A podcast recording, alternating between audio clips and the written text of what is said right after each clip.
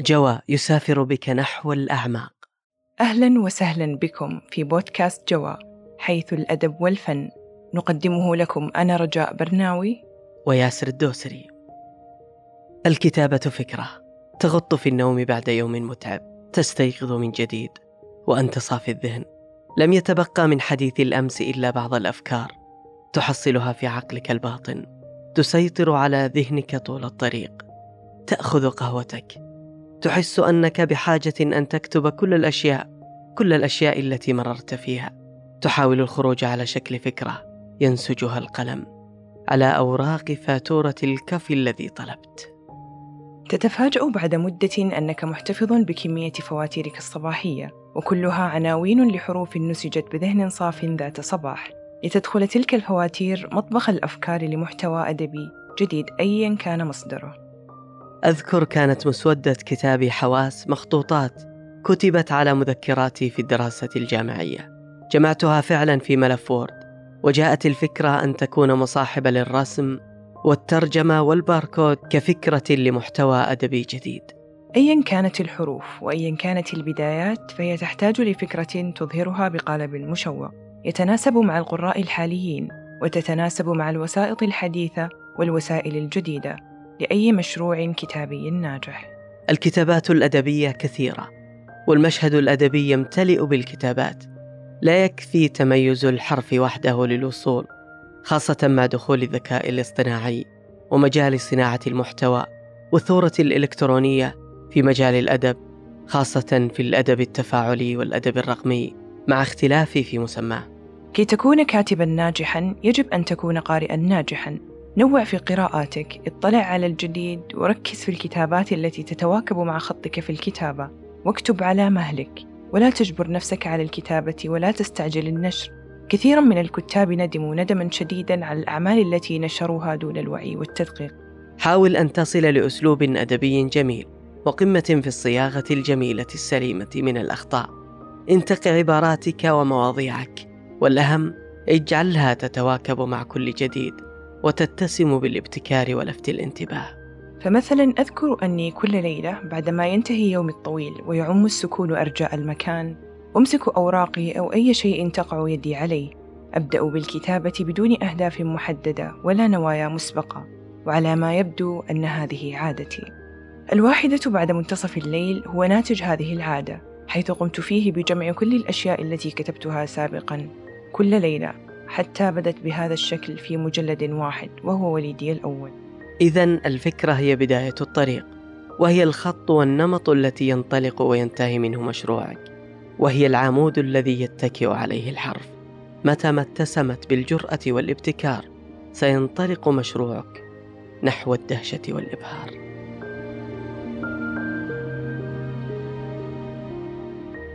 أهلا وسهلا بكم هذا المساء.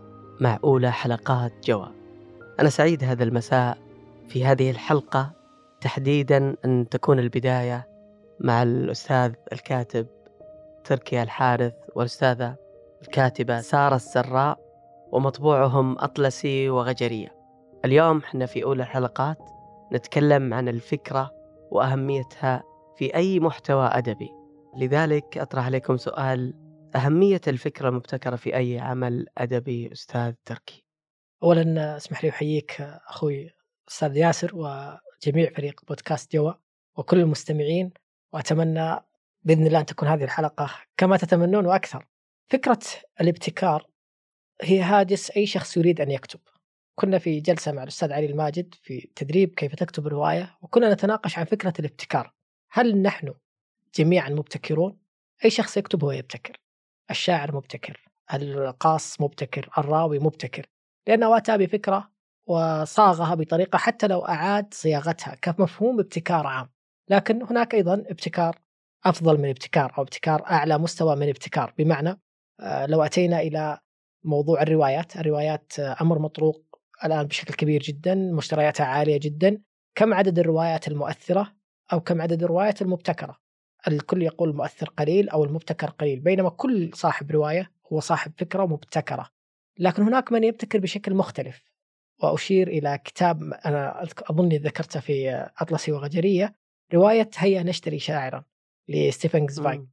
الرواية جدا جميلة يمكن دائما أنا أقول لأي شخص يقرأها. أول عشر صفحات تجعلك لا تريد تقرأ الكتاب وتريد أن ترميه لكن أكمل وستجد أن المفهوم الإنساني والبعد الإنساني والحياة المادية التي نعيشها تطرق لها بهذه الطريقة يعني بطريقة مبتكرة غير عن الآخرين.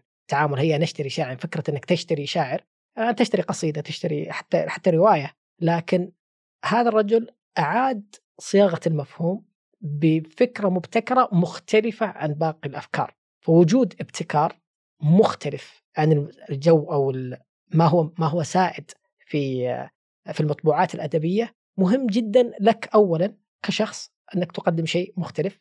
مهم للقارئ أنه يفهم الأبعاد المختلفة لأي فكرة ممكن أن تطرح. آه، مهم أيضا للناشر إذا أراد أن يريد آه، أو إذا أراد أن ينشر كتابك وهو في النهاية يفكر بالجانب المادي فينتظر الابتكار منك حتى يستطيع أن يسوق بالشكل الممتاز، لذلك الابتكار بلا شك مهم، كلنا مبتكرون، نحتاج أن نختلف في آلية الابتكار. حتى القارئ يحتاج الابتكار قبل سنوات أصبنا بعزوف عن القراءة. الآن بعد ال- الأفكار الجديدة أرى أن أن بعض الناس وكثير من الناس الآن رجعوا للقراءة ورجعوا لكي يصبحوا آه، كتاب. الأستاذة آه، سارة كيف بدأت الفكرة لأطلسي وغجرية؟ أولا السلام عليكم وحييكم وحييك أستاذ ياسر وسعيدة جدا بهذا اللقاء وحيي الفريق البودكاست جوا. بداية أطلسي وغجرية هي دعني أقول أكون واضحة جدا يعني لم تكن بداية فكرة كتاب حقيقة أبدا يعني كانت البداية عبارة عن اتصال من أستاذ تركي طلب مني أنه نتب يعني يكتب رسالة وطلب مني أن أرد على هذه الرسالة. ما رأيك نتبادل هذه الرسائل في فترة الحظر؟ بالنسبة لي كانت متنفس أن أن أكتب في هذه الفترة كلنا كنا حبيسين حبيسي الجدران في فترة كورونا وكذا. فبدأتها أر- أرد. فكون الإنسان أنه يكتب بدون أن يكون له هدف مجرد أنه يتنفس وينثر هذه الحروف لا لم أكن أعرف في أي اتجاه أنا كنت صراحة ذاهبة في البدايات. لكن بعدين مثل ما أقول اتضحت الرؤية بالنسبة لي. استمتعت جدا وأنا أكتب. كانت الأفكار في البداية غير واضحة لكن بعدين بدأت تتضح عندي الفكرة. فمن هنا بدأت فكرة رسالة أطلسي وغجرية. ال- الفكرة شدتني في معرض الرياض الدولي للكتاب. رجعتونا للرسائل القديمة. آه، حبيت فكرة الكتاب. آه، كان مرة جميل. يعطيكم العافية. إذا الله ودي بس. تسمح أضيف على النقاط اللي ذكرتها الأستاذة سارة. ال- الحقيقة يعني أنا كانت النسبة الفكرة بالنسبة لي قديمة. أفتقد أدب الرسائل. محمود شاكر مع أو يعني مع غيره أو ال- رسائل كافكا مع إلى ميلينا. لك صح أنه كان يرسل فقط هو إلا أنها يعني من الكتب الجميلة اللي كانت فيها يعني تحث الشخص على أن يعيش المشاعر الإنسانية مع الآخرين. وأفضل فترة كانت كورونا أن الشخص يبدأ يعيش مشاعر الإنسانية بعيد عن الماديات لأنه أصبح يعني مغلق عليه في مكان واحد. إضافة إلى أن كيف أستطيع أن أخرج ما لدي في رسالة الرسالة السابقة أو الرسالة الحالية. وذكرت أنا يمكن في أول رسالة لم تعد تحمل رسائل واتساب وغيرها لم تعد تحمل المشاعر الحقيقية. فبحثت عن من يستطيع أن يجاري في هذا الموضوع. كان من ضمن يعني أنا لا أستطيع أن أكتب شخص رجل ومرأة في نفس الوقت ما استطعت. فبحثت عن شخص يستطيع أن يكتب بنفس النفس وتكون امرأة ولديها خبرة يعني في الكتابة. الأستاذة سارة لديها 11 إصدار. ف... ما شاء الله. آه، فكانت هنا البداية وطلبت أن نكتب بدون تحديد اتجاه. نكتب بخيال نكتب باسم الكل في هذا المكان. فاستجابت الله يجزاها خير وفوجئنا أن وصلنا إلى مستوى يعني مت... ما شاء يعني الله. 40 رسالة بعدين 70 بعدين صارت 100 خلينا نقول إن فترة الحجر فترة الحجر أعادتنا للشغف. شغف الكتابة شغف القراءة صحيح. شغف ال- ال- الرسم حتى شغف ال- المشاهدة. في ناس اتجهوا يشوفون أفلام مسلسلات. صح. يعطيكم العافية.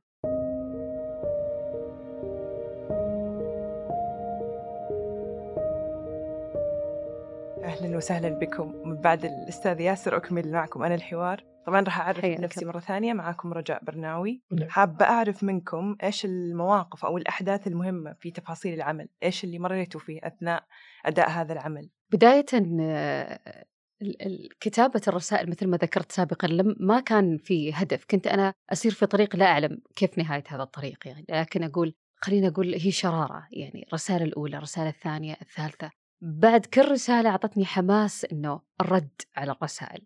أحيانا يكون طبعا زي ما تعرفين إنه الكاتب مسألة الكتابة عنده مسألة مزاج إلهام هذا الإلهام لا يأتي في أي وقت. فلا لكن لما تكون أنت لما أكون أنا في شعلة خلاص الكتابة وأكتب فأكون بسرعة أريد أن أقرأ الرد الآن. أحيانا طبعا ظروف الكاتب الآخر وهذه يعني أحيانا إشكالية أنه ما يناسبه الآن ياخذ وقت مسألة الانتظار وبعد الانتظار والحماس مثلا كنت أشوفه أرسل لي رسالة قصيرة جدا كنت أكلمه بالتليفون. وهاوشة إيش هذا الرد يعني؟ وبعدين لما كنا نكتب ما كن يعني في البدايات صراحة كان في نوع من المشاكسة يعني. أنا كنت يعني كأن أقول إنه راح يورطني. وكنت أجد أحيانا في كتاباته توريط فلازم أنا أرد عليه أحاول أن أنقذ نفسي من المكان اللي يحطن فيه. لأن الشخصيات بالضبط الشخصيات شخصيات غير حقيقية المواقف غير حقيقية أغلب المواقف طبعا إذا مو كلها غير حقيقي كل واحد يحاول مثلا يضع الآخر في كمين وينقذ يعني أنقذ نفسي أنقذه بس يعني السفريات أنا سافرت الآن إيش كيف هو حطني إني أنا مسافرة بس أنا كيف أقدر أرد؟ تحديات صراحة واجهتها يعني كانت صعبة بس كانت حلوة في نفس الوقت ممتعة يعني. هو أشبه ما يكون بتحفيز فعليا على طبعا. على الكتابة يعني طبعًا. يمكن لما يجيك هذا الفتور الكتابي ويكون عندك طرف آخر ممكن يتبادل معك هذا الحوار فيحفزك أكيد. صح للرجوع. كثير جدا صراحة. هي مسألة التحفيز مسألة الخيال مسألة المكان اللي أنا فيه مسألة طريقة الرد اللي أنا بكتبها. لازم أنا حتى في يعني أحيانا الكتابة لما أكتب أنا خواطر أكتب قصة كتاب شيء يخصني أنا لحالي أكتب بطريقتي أنا الخاصة. أنا, أنا أبغى أكتب الآن ما أبغى أكتب. لكن مسألة الرسائل فيه تحفيز مختلف تماما. الشخص اللي أنت تتكلمين أو توجهين له رسالة شخص مختلف. تماما. فأنت لازم تجارين بالطريقة الشخصية أقصد أطلسي. لازم أجاريه بالطريقة يعني لأن أطلسي أنا ما بدأت أكتشفه إلا مع الرسائل. أنا ترسلين الرسالة للشخص حقيقة يعني. أنا ما أعرف شخصية أطلسي بالنسبة لي ما اكتملت إلا مع الآخر رسالة كتبت يعني بدأت تتجسد لي هذه الشخصية كاملة لأنك أنت كل ما تكتبين قاعدة أنت بنفسك ككاتبة أنا غجرية أبدأ أكتشف أنا أطلسي أكثر مع الكتابة يعني فهذا كان شيء حقا ممتع يعني مختلف هل اكتشفتي تماماً. أطلسي فقط أم اكتشفتي غجرية أيضا؟ لا أكيد غجرية لأن أطلسي أحيانا قلت لك في كتابة الرسالة يضع غجرية في موقف مختلف فأنا لازم أحط غجرية ف غجرية حتى بالنسبة لي إيه رسمتها بالصورة الكاملة مع تقريبا آخر رسالة. وأتوقع أنه في ال... إذا ربي يسر وكتب إصدار آخر بيكون شكل مختلف. وهل متوقع أن يكون في إصدار تابع لإصدار غجرية والله أتمنى أو... ذلك. يعني أنا بالنسبة لي ما أتوقع أني أنا سأتوقف عند هذا سواء صدر عن طريق الكتابة أو أنه بدأته بطريقة مختلفة راح أكمل بإذن الله تعالى. وجدتي متعتك. أكيد أكيد. آه، في تحيز في الموضوع. يعني مسألة الإسقاط وأن أحاول أن أضع التوريطة هي ما تبرئ نفسها والنفس أمارة بالسوء. حقيقة أن محاولة التوريط كانت من الطرفين. نحن خضنا تجربة كان أول سؤال أو كان أول طلب حقيقة. ماذا آه، لو قرأ الآخرون هذه الرسالة؟ هل نريد أن نتحدث عن أنفسنا أو نتحدث عن خيال؟ فماذا لو كان خيال؟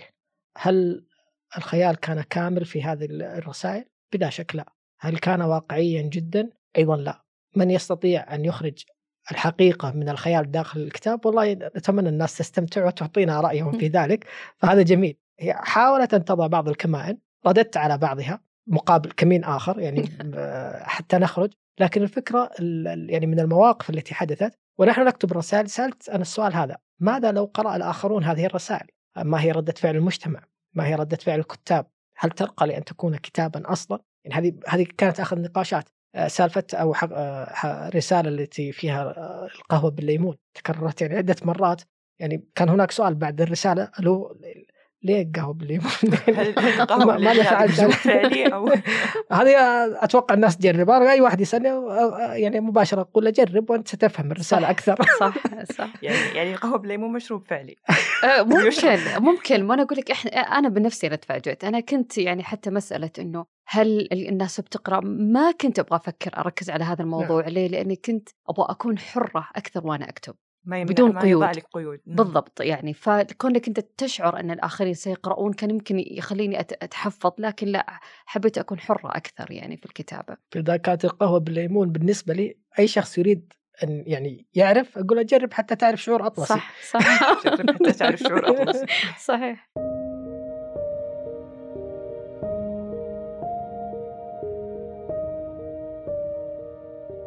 التحديات والصعوبات اللي واجهتوها أثناء آه، إصدار هذا الكتاب. أعتقد أنكم جاوبتوها وأنتم تجاوبون الإجابة أو في تحديات وصعوبات نعم، أكبر من هذه. صحيح. الكتاب بمجرد لما بدأنا في الكتابة لم يكن هدف النشر كان فقط الكتابة عرضت على أعضاء نادي وبعض أعضاء نادي وسم فاستقبلوها بكل حب وبكل تشجيع وبكل تحفيز أن أكملوا. إحنا حقيقة كنا قد وصلنا إلى أكثر من 40 رسالة لكن قالوا أكملوا وأصدروها كتاب فكنا اكتشفنا أننا وصلنا لا إحنا السبعين أصلا. فلماذا لا نكمل حتى المئة؟ أن تقف عند السبعين ثم تريد أن تكمل 30 رسالة. كان هذه واحد من التحديات التي آه، يجب أن ندخل مرة أخرى في جو الموضوع. اثنان أننا لم يكن لدينا خارطة أين ستتجه غجرية وأين سيذهب أطلسي. هل سيلتقيان؟ كيف هو لقاؤهما؟ هل كان هناك أصلا لقاء أم لا؟ هم كانا يعرفان بعض قبل آه، الأزمة. ثم عادا فالآن تشكيل ال- ال- الأحداث التالية كان مشكلة. يعني حقيقة كان مشكلة ثم اتفقنا أن نواصل على ما نحن عليه دون أن نضع أي نهاية في في ونحن نكتب. في المخيلة. في كل هل كان رسالة. في ضغط إضافي بعد السبعين رسالة؟ بما أن كان في الآن قبل السبعين رسالة كانت ال... بلا نوايا ما كان في نية كتاب ولا كان في أي نوايا لكن بعد الثلاثين الأخرى كانت أنا بالنسبة لي لا ما كنت أعاني من ضغط أنا كنت أستمتع. مستمتعة وفكرة مثل ما قلت لك أن أنا أخليها ككتاب ما كنت أنا مركزة على هذه الفكرة كثير قد ما أنا مستمتعة تماما أنت بال... بال... بالردود بالرحلات ممكن أطلسي وغجرية خلتني أبحث أكثر عن مقاهي ممكن اللي في أماكن مختلفة أبحث عنها في جوجل ماب.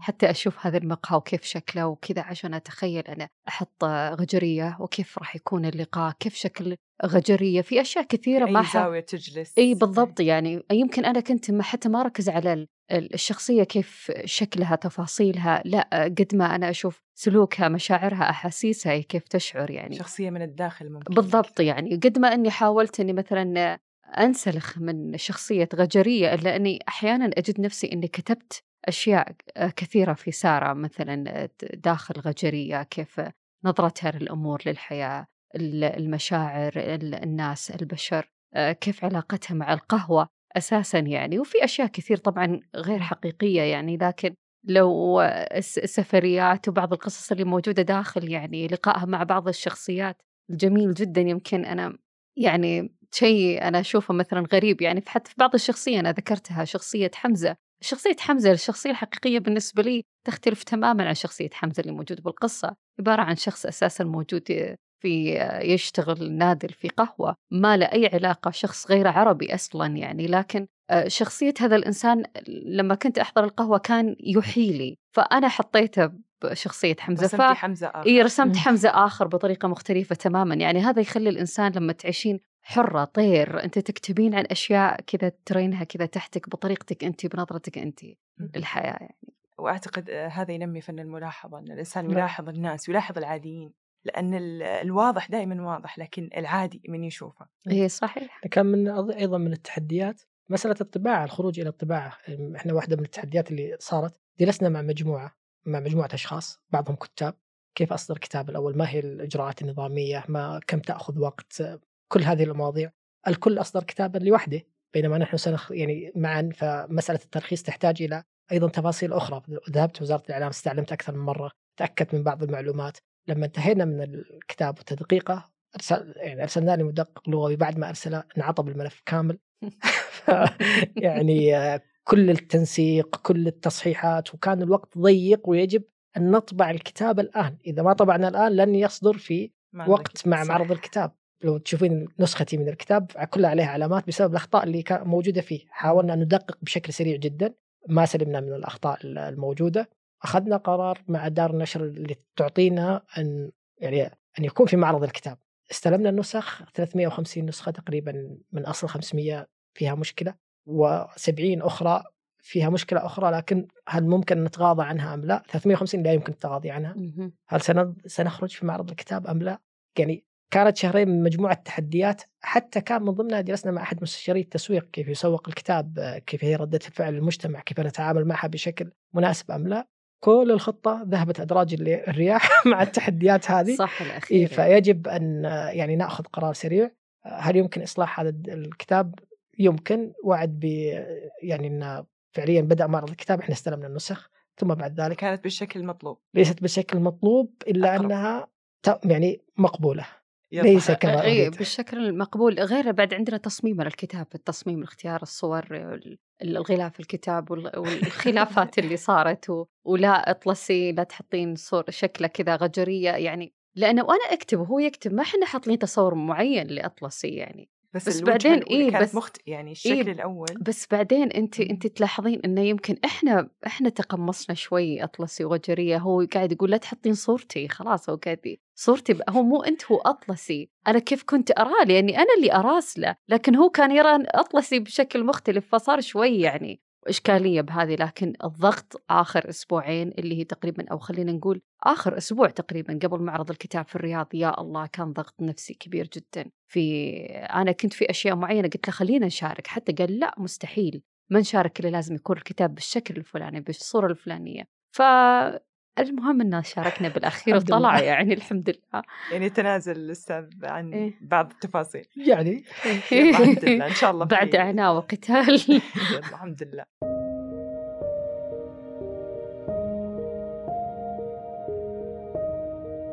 كلمة أخيرة توجهونها البودكاست جوا بالنسبة لي اولا أبارك لجوا هذا المشروع ولك والأستاذ ياسر لك- وفريق يعني العمل ان فعلا تنتقلوا إلى مرحلة بودكاست بهذا الشكل الاحترافي بهذا الإعداد. التعامل معكم كان سلس وأيضا إدارة اللقاء كانت جميلة.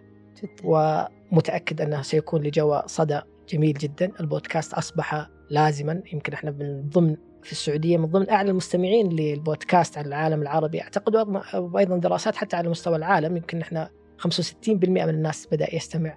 عوضا عن أن يأخذ طريقه إلى العمل وهو يستمع الفيروز صحيح. وغيرها. بدأ الناس الآن تبحث عن أنها تطور ذاتها أن تستمع لأشياء أدبية أشياء أعمال يعني شيء في الأعمال شيء في تطوير ذات ايا كان. إلا أن وجود يعني بودكاست أيضا جوا أنا متأكد أنه سيزاحم وبقوة. ودعواتي لكم ولكل المستمعين بالفائدة والنفع والنجاح. شاكرة جدا. آه، إضافة إلى اللي قاله آه، أستاذ تركي أنا حابة أقول لطالما كانت الكتابة متنفس وغيمة أمل كل حرف هو بذرة تزرعه في في بساتين مشاعرك. فاكتب ما دمت على قيد الحياة وعبر عن أحاسيسك طالما هي تزرع الأمل في غيرك شكرا لبودكاست جوا شكرا من القلب كانت جلسة لطيفة فيها ودية جدا يعني استمتعت يعني شاكرة لك والله سعداء إحنا جدا الله بكم. واستفتحنا استفتاحية خير إن شاء الله بإذن الله تعالى والله يسعدكم شاكرين لكم شكراً الدعوة. رجاء. شكرا لكم شكرا لك أستاذ. رجاء وشكرا أستاذ. يعطيكم. العافية